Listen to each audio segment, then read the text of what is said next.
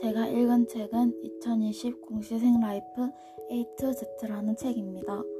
공무원 공부는 실시간이었고 느긋해서는 안 된다는 말이 인상이 깊었습니다. 그 이유는 여기서 작가는 공무원 공부라고 말을 하고 있지만 실질적으로는 모든 공부를 해당하, 해당이 되는 부분이라 제가 공부하는 방법에 대해 한번 돌아보는 계기가 되었기 때문입니다. 저는 항상 계획을 빡빡하게 잡고 항상 어느 정도의 조급함과 두려움을 갖는 것이 공부의 의지를 더 높일 수 있다라는 생각을 이 책을 통해 알게 되어 한번 그렇게 해봐야겠다라는 생각이 들었습니다.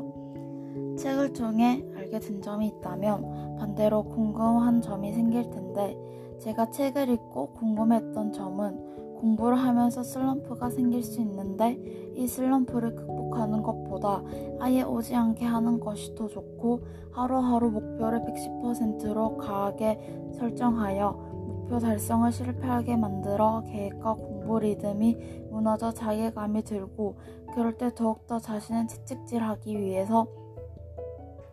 과하게 목표를 잡는 것이 좋기도 하다라는 말을 하였는데 이 글을 읽고 목표 달성을 실패하게 되면